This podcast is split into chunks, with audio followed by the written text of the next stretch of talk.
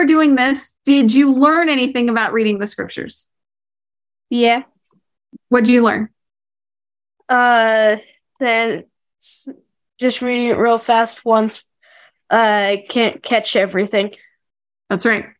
You've got to do it a couple of times and really slow down and think about it. Have you ever heard the term search, ponder, and pray? Yeah. Yeah.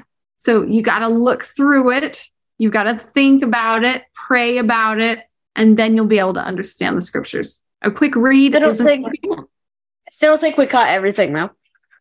You're right. I don't think we did. I think if you go back and look for more, you probably would find some more. So find a study buddy. And then if you have questions, you can say, Hey, I was reading this and I have a question about that. Or what have you found? What were your thoughts? And just asking your parents or a friend, Hey, what did you find? You'll find other things too. That's why there are so, so, so many podcasts and scripture study YouTube channels because talking to other people about it really can be helpful. So, the other part of my snowball story is if somebody throws a snowball at you, it's really hard to like catch all of that snowball. When you go to catch it, even if you catch it with your hands, it's going to poof away, isn't it? And mm-hmm. if you miss it, it just hits your like your shoulder, your stomach, your face, and it you have a little bit left. So the same is with scripture study. If I tell you what I find, it's like me throwing a snowball at you. And then it hits you and you're like, "Oh, oh, okay, that's cool." But it's not your knowledge yet, right? You have to think about it and gather it up for yourself. Does that make sense? Yeah. Yeah. You want a snowball thrown at your face? Uh, it depends on how hot it is outside. oh man, in the Arizona summers, it sure would be nice to have a snowball to the face sometimes, right? yeah, for two days once, uh, we actually did have a snowball fight. It was fun. With, They- with real they snow? bought, yeah, they bought snow and we had a snowball fight.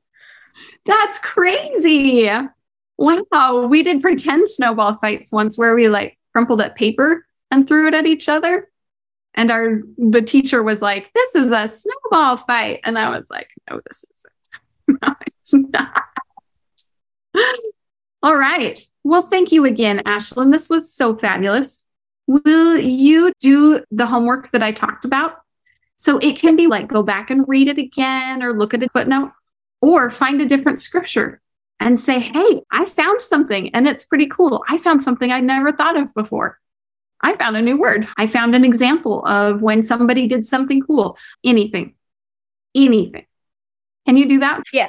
You willing? Mhm. Okay. It'd be you- like in those verses that we were talking about. It could be, but it doesn't have to be. It's up to you because your personal scripture study is personal, Ashlyn. I am not Ashlyn. I cannot tell you the right way for you to study your scriptures. Okay? You have to decide for yourself what you're going to do. Yes? Yeah. Okay. Did you know that? You're the best. No, you're the best. No, you're the best. Oh, you're so cute. He's like, "Mm." I don't know. It's fine. It's fine. You ready? Here we go. Whew.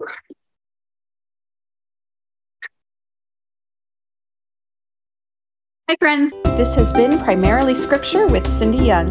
Please be sure to subscribe, like, and share to help the channel grow. And come find me on YouTube, Spotify, Instagram, and Facebook at Primarily Scripture. Thanks for tuning in.